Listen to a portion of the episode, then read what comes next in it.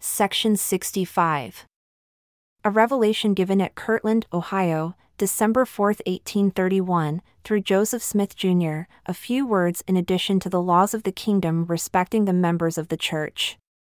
They who are appointed by the Holy Spirit to go up unto Zion, and they who are privileged to go up unto Zion, let them carry up unto the bishop a certificate from three elders of the church, or a certificate from the bishop. Otherwise, he who shall go up unto the land of Zion shall not be accounted a wise steward. This also an example.